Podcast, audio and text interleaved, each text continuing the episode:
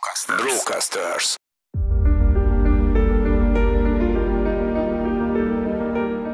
Érezted már, hogy többre vagy képes, mint amit most csinálsz? Hogy nem akarsz többé megalkudni? Hogy eleged van a másoknak való megfelelésből? Ha igen, akkor jó helyen jársz. A nevem Bolya Imre. A Karizma podcastet hallgatod. Célom, hogy rátalálja benned rejlő karizmára, hogy a legtöbbet tud kihozni az életedből. Magabiztosság, tudatosság, fejlődés. Kezdhetjük?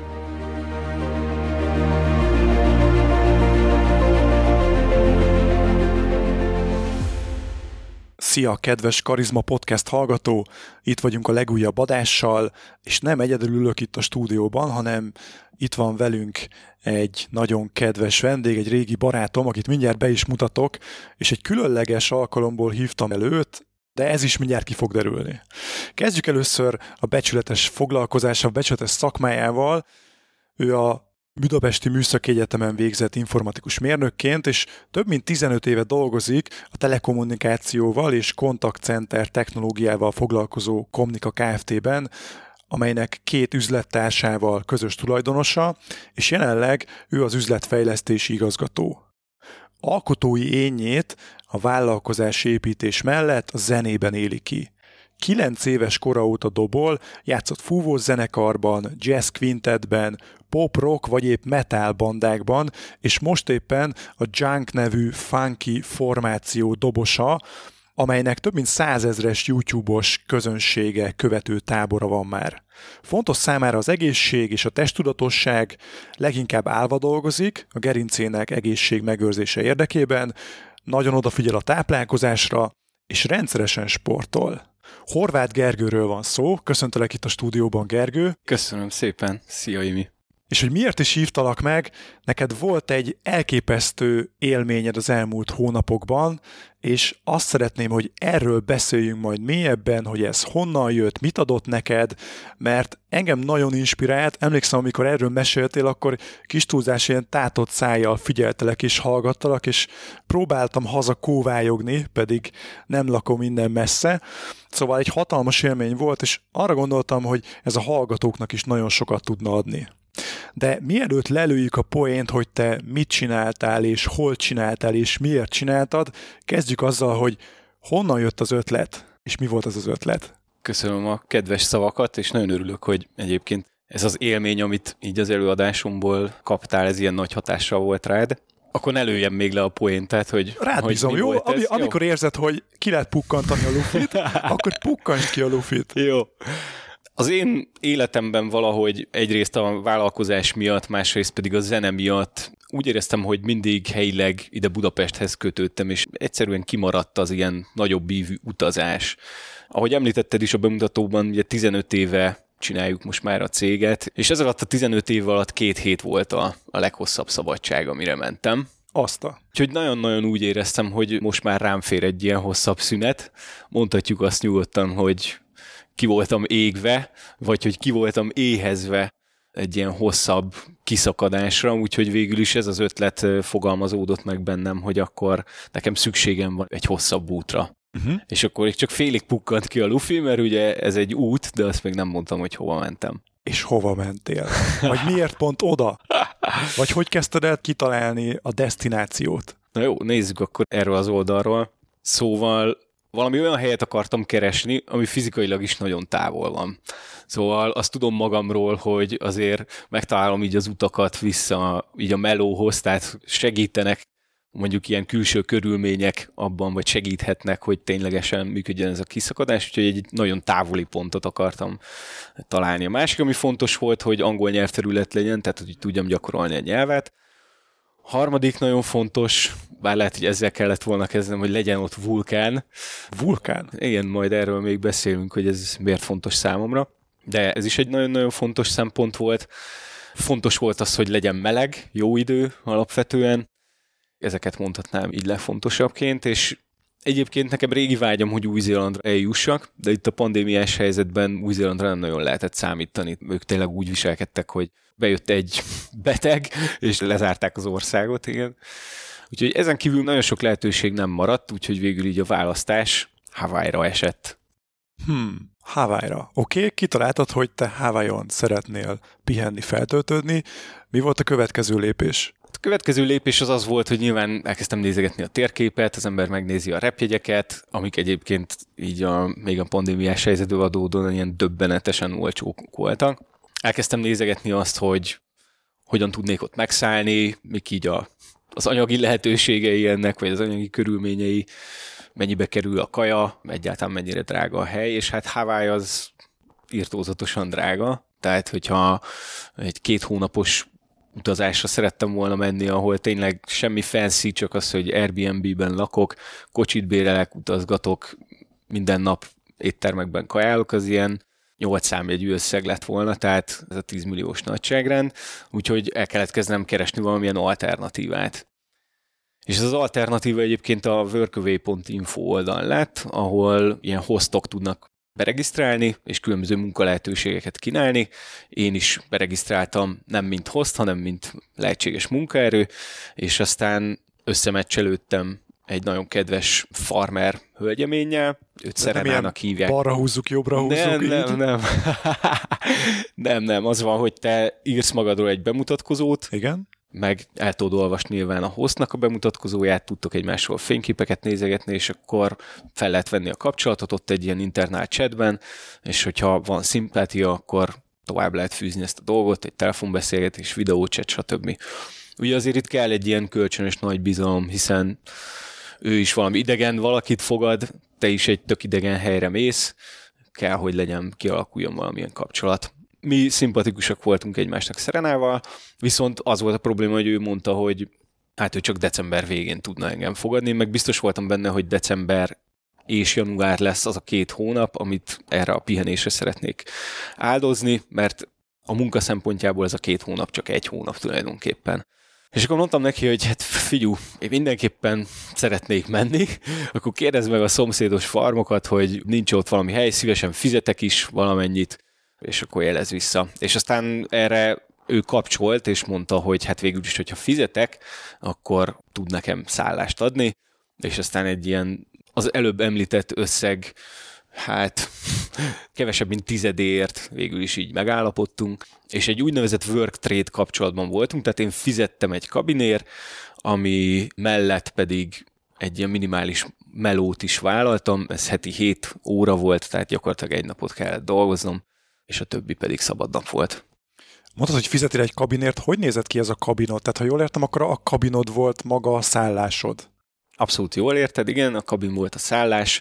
Ez egy körülbelül 20 négyzetméteres kis hmm. kabinka, ami egyébként tök kényelmes, tehát szekrények, ágy, asztal, kanapé, és volt egy kis vaskályha is benne, azt mondjuk nem használtam nyilván semmire, lévén trópusi 30 fok, de hogy ez ennyiből állt. És akkor emellett volt egy közösségi konyha, illetve volt egy kis banános rész, amiben el volt rejtve egy külső WC, de egyébként ez egy teljesen kultúrált, normál WC volt, csak nem benne a kabinban, hanem kívül, és egy másik, megint csak másik helyen szintén volt egy ilyen tusoló, az is kint volt, de nagyon-nagyon élveztem ezeket, mert nagyon sok újdonságot ugye hordoztak magukban, másrészt pedig tényleg az egyik dolog, amiért mentem egyébként, ez a természethez való közelség, na ezt itt most abszolút megkaptam. És ha jól emlékszem, akkor még békákkal is jó viszonyba kerültél. Megszeretted a békákat. Igen, igen. Rengeteg a béka, szóval, hogy az első estém, amit ott töltöttem, akkor azt hittem, hogy itt milyen élénkek a madarak. Hogy éjszaka ilyen hatalmas nagy madárkórus van, de aztán persze gyorsan felvilágosítottak, hogy ezek mind-mind békák és ők egész éjszaka kurutyolnak, ami első éjszaka fura volt, onnantól pedig ilyen ilyen nagyon-nagyon altató volt, olyan, mintha a Sleep Cycle-be bekapcsoltam volna valami ilyen nyugtató háttér zajt. Ha jól emlékszem, azt mondtad, hogy csak heti 7 órát dolgoztál, vagy napi egy órát. Mi volt ez a tevékenység egyébként? Tehát, hogy mit, kellett dolgozni ezért úgymond cserébe? Valójában teljesen egyedi volt ez. Azt hiszem, hogy Serena számára is, tehát, hogy korábban nem csinált még ilyet. Így első körben fölmérte a skijeimet, hogy mi az, amihez értek, és utána pedig ilyen random jellegű munkákat adott. Most ugye egy, egy farmra mentem, egyébként ezt nem mondtam, hogy a farm az ilyen microgreeneknek a termelésével foglalkozik, ugye ez ilyen csíráztatást jelent, ami tök kicsi helyigényű, de ez a farm, ez pedig ilyen hatalmas 5 hektáros kiterjedésű, és van rajta egyébként egy csomó kabin, és kétféle bevételi forrás van, egyrészt ezek a microgreenek, másrészt pedig a kabinoknak a általában tartósabb kiadása, tehát ilyen fél év minimum, engem ilyen speciális jelleggel befogadott szeren a két hónapra is, de hogy ez a két bevételi forrás van. És akkor egyébként maga a farm az teljesen önfenntartó, és tehát teljesen off-grid, és egy ilyen jellegű farmon nyilván van egy csomó ilyen karbantartási munka, amiket meg kell csinálni. Na én ezek közül vállaltam nagyon sok mindent. Tehát szerszámokat éleztem, javítottam meg, a farm körüli kerítést fixáltam, vagy éppen egy még ki nem húzott részre húztam ki kerítést. Installáltunk egy teljesen új ilyen víztisztító rendszert, az ehhez szükséges árkokat, csővezetékek lefektetését vállaltam magamra, asszisztáltam a helyi vízvezetékszerelő bácsinak, szóval ilyesmik voltak, és ezek baromira jól estek egyébként ezek a munkák. Tehát végre ez is egy olyan jellegű kiszakadás volt, hogy nem egy komputert nézek, egy screenre bámulok, és ezt a munkát végzem, hanem a munka valami olyan, amit, aminek egyrészt van fizikai eredménye, kézzel fogható, másrészt pedig tök jól esik, és kim vagy a levegőn, a szabadban, a természetben, a napon, abszolút feltöltő volt. De ez még mindig csak heti egy nap, ugye a munka, még marad hat szabad napod, a hat nap alatt ott miket tettél, miket csináltál, hogy feltöltődj? Ugye általában egyébként teljesen szabad beosztásban kezelhettem ezt a 7 órát, tehát lehetett volna azt is csinálni, amit mondasz, hogy napi egy órákat dolgozom, vagy azt is csináltam, volt olyan, hogy egymás után kétszer full napot dolgoztam, és utána két hét Hawaii. így háromféle fő tevékenység volt, így azt mondanám. Az egyik az az, hogy elutazzak valahova valamilyen tengerpartra, és beacheljek, tehát kifeküdjek, szörfözzek, strandoljak, élvezem a hullámokat, olvasok a parton, stb. A másik az, hogy nem megyek sehova, hanem ott a farmon úgymond csillelek, én ezt így, így hívtam, nagyon sokat olvastam, és egyszerűen élveztem azt, hogy ott vagyok a napon. Amit a leggyakrabban csináltam, az a túrázás volt. Szerettem volna felfedezni a szigetet, és éppen ezért tudtam, hogy mivel nagyon-nagyon rossz volt a, tömegközlekedés, mindenképpen kellett, hogy szerezzek autót. Úgy voltam vele, hogy veszek egyet, és ebben tök nagy szerencsém volt, mert az egyik szomszédnak, a farmon az egyik szomszédnak pont az jött az életében, hogy vásárolt magának egy új autót, és a régit pedig, ami egy ilyen Nissan Navara, szóval ez az ilyen, ilyen truck jellegű autó, azt pedig szerette volna eladni, és akkor megállapodtunk. Úgyhogy lett autóm, az is sokkal olcsóbban, mint hogyha én ezt egyébként normálisan béreltem volna mondjuk a helyi herctől, és ezzel az autóval gyakorlatilag ezen a szigeten, a nagy szigetről beszélünk egyébként, tehát a Hawaii szigetén bárhol el tudtam jutni. És nyilván rettentő sok mindent fel lehetett fedezni, és én ezeknek a többségét fel is fedeztem. Nem volt olyan út végül, tehát nem volt olyan betonút, amin ne járt volna ez a kis Nissan. Wow. Igen, kis terepjáró. Nagyon sok helyre eljutottam, és az út lett valójában így a legfontosabb szimbóluma az én utazásomnak. Mesélsz néhány emlékezetes kirándulásodról, túrázásodról, ami így nagyon erősen megmarad benned? És most gyorsan jelzem is a kedves hallgatóknak, hogy bár ugye csak a hangunkat halljátok, és itt ültök velünk a stúdióban, de Gergő nagyon kedves volt, és felajánlotta, hogy egy ilyen best-of fotógyűjteményt megoszt velünk, Úgyhogy ha felmentek a karizmapodcast.hu-ra, akkor a legjobb fotókat meg tudjátok majd nézni, és előre szólok, stockfotóknak tűnnek, tehát nekem az volt az első gondolatom, hogy ez biztos valamilyen stockfotó gyűjteményből töltötte le, de nem, ezt ő készítette a saját kis androidos telefonjával, de elképesztő fotók, mindenképp nézzétek meg őket. Na, de vissza hozzád, Gergő, szóval Mesélsz nekünk néhány emlékezetes útról, és hogy ott mit éltél meg, mit tapasztaltál? Hogy kicsit mi is veled tudjunk utazni Hawaii-ra. Abszolút. Annyira szép a magyar nyelv, tehát hogy a, az út, utazás, elutaztam otthonról, tehát annyi mindenben benne van ez, és erről szeretnék egy kicsit beszélni, hogy egyébként miért maga az út lett így a legfontosabb szimbólum, és akkor majd mesélek még külön így ezekről. Okay. Szóval ahogy kint voltam, és ezeken az utakon voltam, túrautakon, nagyon sok analógia jutott eszembe.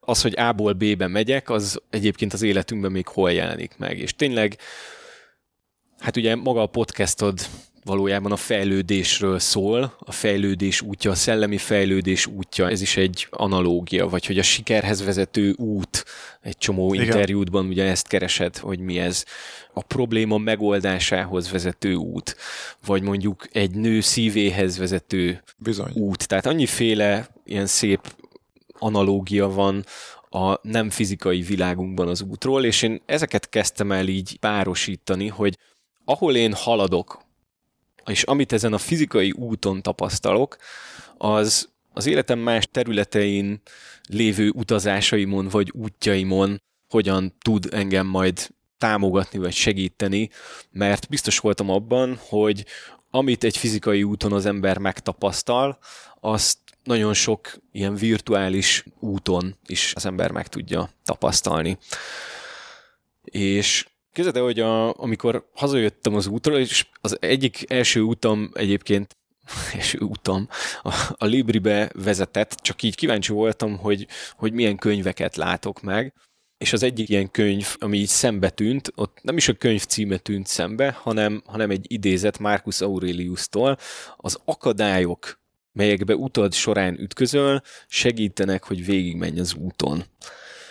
Ez, ez volt az egyik, és ez egy ilyen, belegondolsz, hogy ez egy ilyen több mint 2000 éves mondás, elgondolkoztam, és az volt bennem, hogy ez tök közhely egyébként, és aztán arra gondoltam, hogy azok a dolgok, amik megfogalmazódtak bennem az utazásaim során, azok mind ilyen tök közhelyek. Szóval arra a kérdésre majd, amit föltették, és válaszolni fogok, ilyen közhelyesnek tűnő dolgok fognak felmerülni ilyen tanulságként, de mégis, hogyha az ember ezt fizikailag megtapasztalja, akkor valahogy ilyen nagyon jó belső érzésed lesz, hogy igen, ez lehet, hogy egy közhely, de mégis segít különböző elakadásokban, akadályokban mondjuk átlendülni, vagy megtalálni valamilyen olyan utat, ahol éppen most nem tudtad, hogy merre van az előre. Erre az jut eszembe egyébként, hogy amikor valaki elkezd ilyen idézett gyűjteményeket olvasni, szerintem pont olyan lehet, hogy olvasod, aha, oké, okay, jó, igen. És? Aha, persze, hát nyilván, persze, hogy ne. És ami egyébként például számomra egy idézetet nagyon ütősé tud tenni, az, hogyha tudok valamit az illetőről, tudom annak a, az ő történetét, tudom, hogy minek következtében született meg ez az idézet. És nekem például a te előadásod, amikor tartottál nekünk egy ilyen kis beszámolót a kis baráti társaságunknak, a mastermindunknak, az, az azért volt nagyon ütős, mert láttuk a képeket, láttuk, ahogy ott túrázol, ahogy a pókhálókat éppen írtod, ahogy rohansz a nap felé, szóval pont ezek a személyes történetek tették igazán élővé ezeket a tanulságokat, idézeteket. Úgyhogy mesélj nekünk néhány ilyet, hogy a hallgatók is átérezzék azt, hogy milyen lehet Havajon élni, túrázni, élményeket gyűjteni. Oké. Okay. Abszolút, tehát azt, hogy az ember megtapasztalja fizikailag, Igen. akkor van egy olyan emléked, amit mindig elő tudsz húzni egy adott helyzetben, és az az emlék tud segíteni téged a továbbhaladásban. Az egyik legemlékezetesebb ilyen utam illetve mindegyik emlékezetes tényleg egyrészt csodálatos hely, Hawaii, másrészt pedig annyira egy ilyen külön környezet, az ember minden szenzorával más tapasztal. Szóval az egyik, egyik legemlékezetesebb mégis a, a Mauna Loa mászás. A Mauna Loa az egyik a két nagy magas vulkánból a szigeten. Van a Mauna Loa, ami egy hosszú hegyet jelent, és a Mauna Kea, ami fehér hegyet jelent. Mind a kettő négy kilométer fölötti, 4167 talán a, a Mauna és elhatároztuk, hogy fölmegyünk, ugyanis ehhez a túrához társamul szegődött a farm tulajdonosának a pasia, Max. Együtt mentünk fel, és ő mondta, hogy nehéz lesz, de valahogy így az volt bennem, hogy Let's do it. Let's do it, minden oké okay lesz, kemény csávó vagyok. Azt gondoltam, hogy azért valószínűleg az aklimatizációra szükségem lehetne, de valahogy így, ezt is így az ember így képes gyorsan így átugrani, hogy jó, majd megoldjuk. Megoldjuk. Majd, a menet közben. Igen, majd menet közben látjuk, igen. Na hát az volt, hogy ez egy 900 méter elevation szintben, maga, maga az út, 10 kilométer, tehát hogy maga a, a távolság, és aztán még ugyanennyi lefelé. És az volt, hogy mire fölértünk a, a kráterig, ugye Mauna Loa is egy, egy vulkán, tehát mire fölértünk oda, én már teljesen elkészültem az erőmmel, ugye az akklimatizáció hiánya miatt totál fájt a fejem, oxigénhiányos állapotban voltam, vert a szívem, mint az állat, és egyébként is maga az út az nem egy ilyen kitaposott tösvény, hanem ott a, a sziklákon, a láván mész gyakorlatilag. És akkor onnan még a csúcs az még egy másfél kilométer volt, tehát a kráter szélétől, és az volt bennem, hogy jó, de akkor is csináljuk meg, hát a csúcsra föl kell menni. Na, és akkor amikor a csúcsra fölértem, akkor már tényleg azt éreztem, hogy kész, elfogyott az összes energiám, engem innen a helikopterrel lehet csak lehozni. És aztán végül is leértünk. És lefele legalább annyira nehéz menni, ezért nekem végül az volt a tanulságom, hogy amikor tényleg azt érzed, hogy most már kész elfogyott vége. minden, kész vége, igen, akkor van még egy, még egyszer annyi valami rejtett akupak itt így a, az emberi szervezetben, amit elő lehet rántani, és ez tényleg, hogyha az ember mondjuk analógiát keres, akkor az, hogy amikor úgy vagy vele, hogy rohadt fáradt vagy, nem tudod már megcsinálni, akkor tudd, hogy de igen, meg tudod. Ez egyébként tök sok erőt ad azóta is így, így a mindennapokban, tehát amikor az van, hogy na, még, még egy lapáttal rá kell tenni a nap végén valami meló ügyben, akkor így sokkal könnyebb. Átkapcsolni. Átkapcsolni, és akkor elég csak a hegyre gondolnom egy pillanatra, és, és már, már ott van az energia. Volt még hasonló élményed, ami, amit szintén bármikor elő tudsz venni, így a, az emléktárból? Abszolút. A másik hegyre is fölmentem, a Monakára. gondoltam, igen. hogy nem hagytad ki. igen, igen, szerettem volna mindenképpen. Ezt egyébként eléggé a végére hagytam. És ez pedig azért, mert, mert mindenki azt mondta, hogy ez a mászás, ez még sokkal nehezebb, mint a Monaló a mászás. Akikkel beszéltem, mindannyian azt mondták, hogy ne indulj neki, vitest föl magad, van út, tehát hogy ott a tetején vannak ilyen observatóriumok, és oda járnak fel a csillagászok, four-wheel drive, majd stoppolsz, ugye az én kis trackom az nem four-wheel drive volt, tehát azzal nem engedtek volna fel, de hogy stoppolsz, fölvisznek, és akkor szétnézel, és kész, jó lesz, és Képzeld el, hogy stoppoltam, és ketten nem vettek fel. És ezt egy ilyen jelnek éreztem, hogy gyönyörű az idő, itt csak mások próbáltak engem elriogatni, különben is arra felé megy az út, ahol az Apollo legénység is annak idején képződött, akikhez nyilván speciális kapcsolat fűz, nagy rajongója az űrkutatásnak, azonban is az Apollo misszióknak, és úgy voltam, hogy basszus, én fölmegyek. Legfeljebb, hogyha nem érek fel, akkor tényleg visszafordulok, kész. Aha. És fölmentem. És számomra egyébként sokkal könnyebb volt, mint a Monaló a mászás. Valószínűleg volt, egyrészt azért, mert volt már egy aklimatizáció, másrészt pedig azok az emberek, akik azt mondták, hogy de ez rohadt nehéz, azok saját magukhoz mértem mondták ezt, nem pedig az én fizikumomhoz vagy előlétemhez. Úgyhogy ez egy ilyen tanulsága ennek a mászásnak, hogy ha mások így próbálnak eltántorítani valamitől, de neked mégis az az érzésed belülről, hogy de nekem ezt kell csinálnom, akkor csináld. Ezt is így tök jó elővenni. És a másik dolog még, ami ugyanennek az útnak a tanulsága, az pedig az, hogy van egy ilyen közmondás, nem tudom pontosan egyébként, hogy hogy van, vagy lehet, hogy van ennél jobb, de hogy mi szép és hasznos, azt munkával adják. És ez tök közhely. Nyilván az ember jobban örül azoknak a dolgoknak, amiért megküzd, de amikor én oda fölmentem, és láttam azokat az embereket, akik kocsival jöttek oda, körbenéztek, fotóztak hármat, Instagramra megoszt, aztán mennek lefelé, ehhez képest, hogy én mit megdolgoztam azért, hogy ide fölérjek, én azt hiszem, hogy sokkal szebbnek láttam onnan a kilátást, mint mindenki más, és sokkal nagyobbra is értékeltem azt, hogy én most itt vagyok a tetőn. Ez meg ahhoz ad így a mindennapokban tényleg erőt, hogy ha nehéz is, mindig érdemes megszenvedni, mert, mert utána megkapod a jutalmat.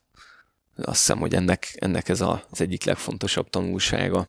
Még mesélek a vulkáról.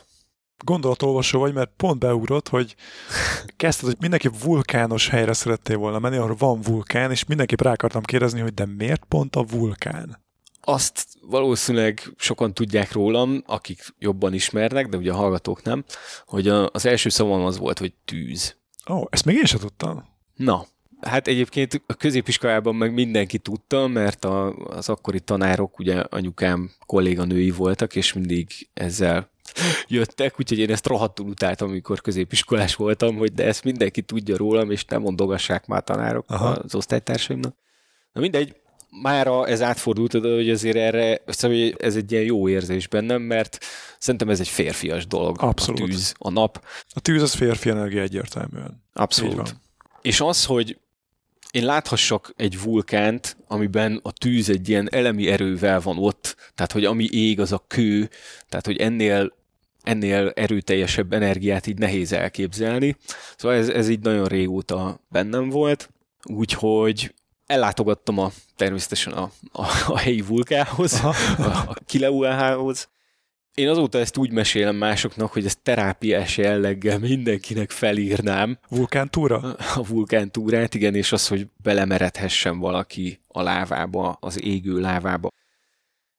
Én nekem ez valami olyan ős erőt adott, és azt, hogy ezen keresztül tudtam igazán rekonnektálódni a természethez. Nem tűztem ki túl sok célt ehhez az úthoz, de az egyik cél, ami megfogalmazódott bennem, azért az mégiscsak ez volt, hogy így itt a budapesti 11. kerületi zajos életemből, ahol nagyrészt monitort nézek és autóval járok A-ból B-be, hogy innen egy kicsit tudjak jobban vissza kapcsolódni ahhoz a természethez, ahonnan egyébként az ember jön.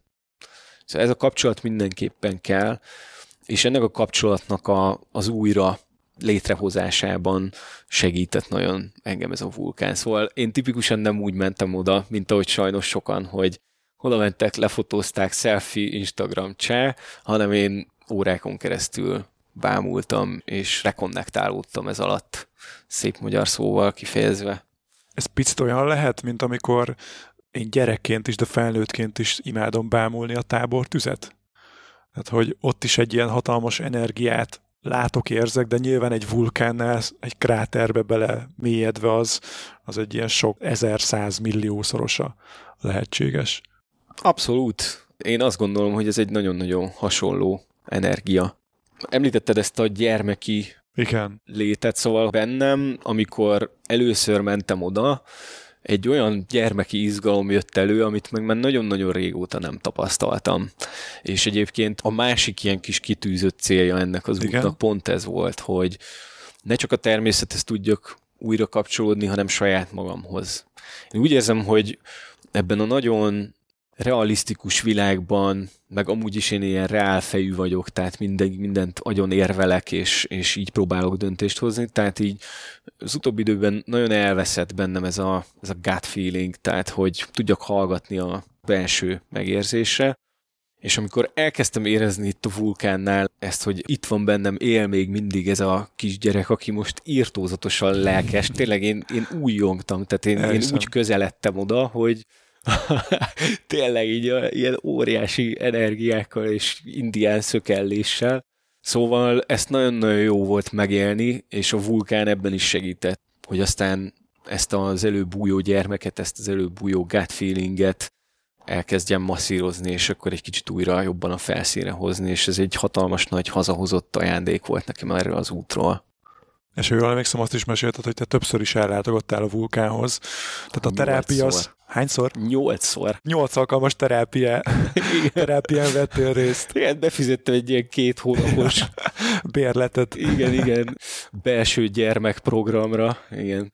Milyen élményeid voltak még, amiket megosztanál velünk? Ide kapcsolnám a, az utolsó utamat, ami egyrészt ilyen elképesztő szerencsés véletlenek sorozata kapcsán valósult meg.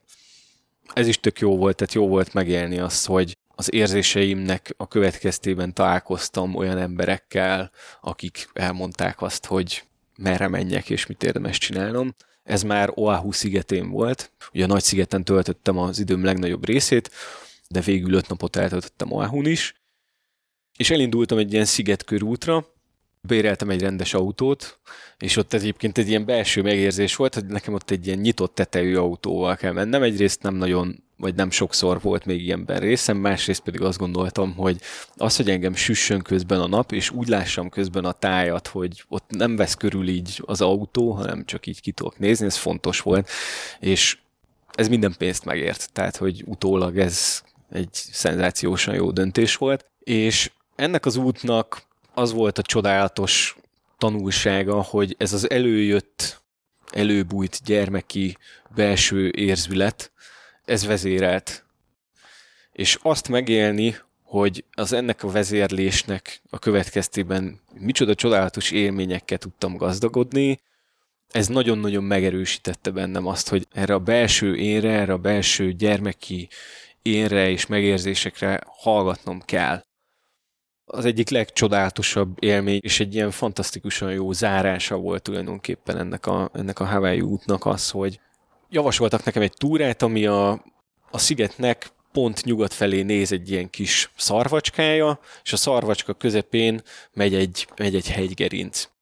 Azt javasolták, hogy végig a parton menjek ki a szarvacska végébe, és onnan nézem meg a naplementét, illetve ezt így külön nem is mondták, csak pont mire én már odaértem a, a trailheadhez, akkor már kezdett erősen délutánba hajlani, és egyébként úgy voltam, hogy képtelenség, hogy kiérjek, hát öt és fél mérföld, ráadásul valami filmforgatás miatt ez még, még tovább tolódott, tehát összesen nem tudom, valami hét és fél mérföld volt.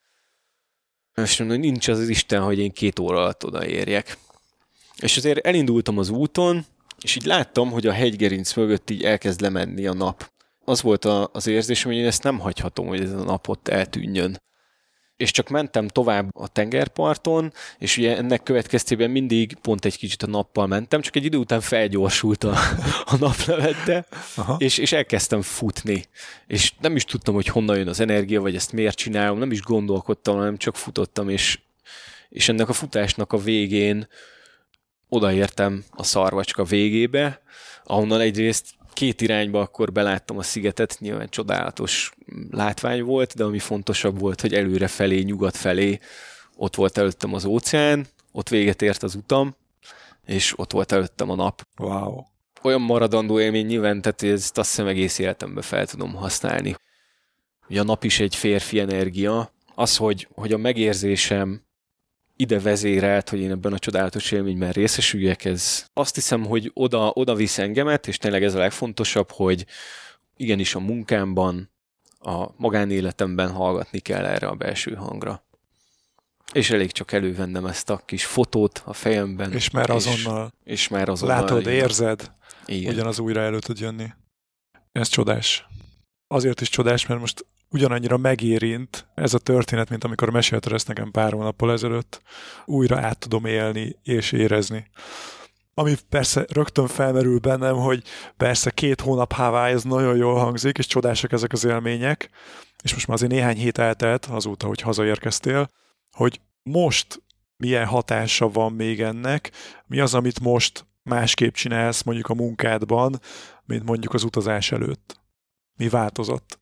Szuper kérdés. Gondolkoztam ezen sokat, mert biztos voltam benne, hogy ezt felteszed. Az egyik válaszom az, hogy tulajdonképpen nem csinálok nagyon másképpen dolgokat. Ez lehet, hogy meglepő, de valójában, hogyha visszamegyek oda, hogy én miért akartam kimenni, miért akartam két hónapra legalább kimenni, annak az egyik oka ez a, ez a bizonyos kiégés volt. A kiégésnek mondjuk a pszichológiai definíciója szerint, tehát hogy ez egy ilyen krónikus emocionális megterhelés, illetve stressz nyomán fellépő fizikai és mentális kimerülés állapot. Tehát ez egy kimerülés, mondjuk, hogyha ilyen hétköznapi szavakkal fogalmazunk meg, akkor az egyén testi és lelki erőforrásainak súlyos és tartós kimerülése, ami krónikus fizikai, emocionális és mentális fásultságban ölt testet. Tehát, hogy tényleg az ember kimerül vagy lemerül. Miért mész ki? Azért, hogy feltöltődjél, hogy feltöltsd. Tehát ez tényleg olyan, mint hogy az embernek mint egy ilyen humanoid robot lenne, akinek van egy ilyen nagy akupakja, és azokat fel kell tölteni. Szóval, hogy valójában mit csinálok másképp? Azt csinálom másképp, hogy ezekkel a feltöltött aksikkal nagyon-nagyon máshogy állok neki ugyanazoknak a dolgoknak.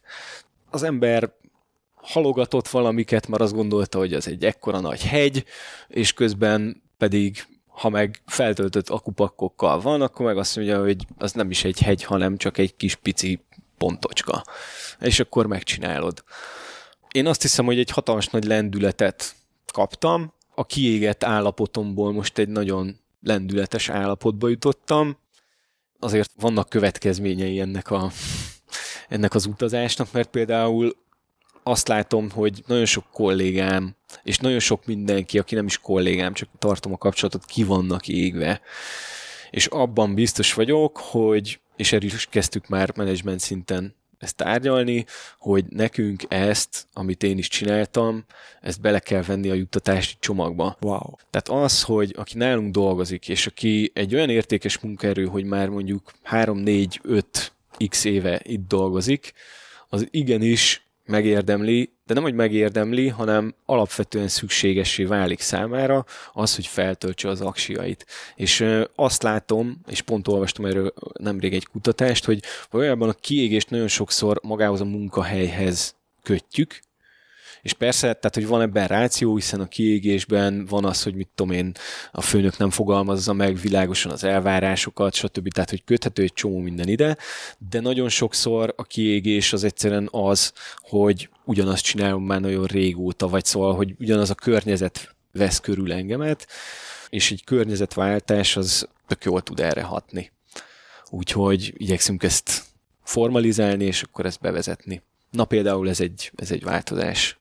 Fú, biztos tudnék még ilyen változásokat, de te vagy a főnök, kérdez. Mondtad, hogy akupakkok feltöltése. Hawaiion tutira fel lehet tölteni, ezt kedvet is kaptam jó magam is, hogy majd Hawaii-ra látogassak, és mindenképp kérek tőle tippeket. A hétköznapi életben hogyan tudod feltölteni ezeket az akupakkokat? Odafigyelsz erre, vagy ez automatikusan jön? Mik erre a módszereid? Vagy most olyannyira fel vannak töltve az akupakjait, hogy, hogy egy életen át most már maxon tud pörögni? Nagyon jó kérdés. Azt gondolom, hogy a, az ember életébe ahhoz is kell energia, hogy arra figyeljen, hogy legyen energiája. Így van. És valójában most, hogy így van egy ilyen nagy boostom, és tényleg most van egy ilyen nagy feltöltődés, most ezekre a feladatokra is tök jól tudok figyelni. Tehát, hogy mik azok a dolgok, amik egyébként engem feltöltenek, plusz itt van most ez a gut feeling, ami, ami segít abban, hogy tényleg érezzem, hogy ez most feltölt, vagy nem tölt fel. És engem most a, a, a mozgás nagyon feltölt, úgyhogy erre most, most sokkal nagyobb figyelmet szentelek, és szépen beépítettem a napi rendembe heti négy edzést, meg két esti sétát, két-három, van, amikor többhez is van kedvem. Egyébként a túrázásnak ez is lett az egyik következménye, hogy ha lehet, akkor nem kocsival megyek sehova, ilyen viccesnek tűntek így bizonyos távolságok, amiket kocsival tettem meg korábban, és hogy te hülye vagy? Hát, hát ez a, a, nem tudom, bármelyik túrámat, ha veszem, akkor az egy tizede ez a távolság, és hogy így sokat sétálok, és egyébként ez is sokat ad, közben lehet gondolkodni, meditálni, vagy éppen csak kiüríteni az agyadat, és ez is jó, hogyha nem gondolkodsz éppen semmit. Visszamész Hawaii-ra? Visszamegyek, igen. Egészen biztos, hogy visszamegyek. Egyébként ebből a szempontból jó, hogy így kb. két hónappal később beszélgetünk már, hogy hazajöttem, mert ugye sokszor az emberbe ott van ez a kezdeti lelkesedés, hogy most azonnal visszamennék, Igen. persze, meg mit tudom, de azért volt időm már így átgondolni. Egyrészt szeretném a vulkánt teljes ereje teljében is látni, tehát hogy amikor ilyen 500 méterre lövi föl a lávát, itt csak ilyen kis fortyogás volt, persze mondom, ez is óriási energiákat adott, de azt még szeretném egyszer így látni, hogy így jön ki a, a magma. Szóval, hogy emiatt is, másrészt pedig maradt még a szigeten egy csomó felfedezetlen dolog, illetve volt két sziget, ahol még egyáltalán nem jártam, és oda is szeretnék elmenni. Úgyhogy azt gondolom, hogy egy következő alkalommal, amikor már úgy érzem, hogy az akupakkok némi rechargingra szorulnak, akkor szerintem irány. Szerintem azután, a túrád után is vendégül látunk majd itt a Karizma Podcastben, mert hogy ha egy ilyen két hónapos élmény ilyen hatást gyakorol rád, akkor miért gyakorolhat még egy, vagy akár több élmény van-e még benned valami, ami, ami mindenképp kikívánkozik, mielőtt villámkérdésekkel kezdelek el bombázni? Eszembe jutott még egyetlen egy dolog, tényleg csak ezt röviden akarnám elmondani, egy analógia egyébként a kiégésre. És ez is egy tanulság egy utamból. A legfárasztóbb utam egyébként nem a hegymászós volt, hanem elmentem kempingezni Vaimanuba, Vaipióból, és ez egy olyan út, hogy így fölle, fölle, fölle, fölle, fölle, fölle, fölle mész. Legalább 15-ször fölmászol egy 400 méteres gerincre. Kellemes lehet. És aztán le, igen. annyira elfáradtam, ja, és mindez 25 kilós hátizsákkal, szóval annyira elfáradtam, egy nap alatt oda mentem, ott aludtam, másik nap visszajöttem, és itt már közel voltam a végéhez, de amikor lefelé mentem, az utolsó lefelénél annyira kiégett a combom, ugye ezt is szokták mondani, amikor elfogy teljesen, besavasodik, hogy úgy voltam hogy én ezt most nem bírom, és meg kell állnom pihenni, és, és megálltam pihenni, és ott ültem egy fél órát egy kövön, és csak vártam, hogy így megjöjjön az az érzés, hogy na akkor én most újra tudom cipelni a zsákot, és ennek pedig az a csodálatos szép tanulsága, hogy engedd meg magadnak a pihenést. És ez végül is az egész utazásomra tulajdonképpen egy tanulság, hogy hogyha ki vagy égve, akkor pihenni kell. Kiégett a combod, meg kell állni pihenni. Na, ez maradt még egy kicsit bennem. Jöhetnek a villámkérdések. No, akkor jöjjenek a villámkérdések, de előtte azért most megkérem a kedves hallgatókat is, hogy mindenki nyugodtan vegye elő a naptárját, és már most tűzze ki, hogy akár ezen a hétvégén, akár ebben a hónapban, vagy akár a nyáron pontosan mikor fog pihenni, és nyugodtan írjátok be a naptárotokba. Bízom, hogy Gergő erre is inspirált benneteket. Na, akkor villámkérdések most az, az jutott eszembe, hogy milyen érdekes ezeket most megkérdezni, mert lehet, hogy mondjuk Hawaii előtt teljesen más, hogy válaszoltál volna ezekre a kérdésekre. Valószínű. Azt már nem tudjuk meg, hanem az itt és mostban vagyunk. 15 év múlva nem megyek sehova, akkor megtudhatjuk. Jó, oké. Okay.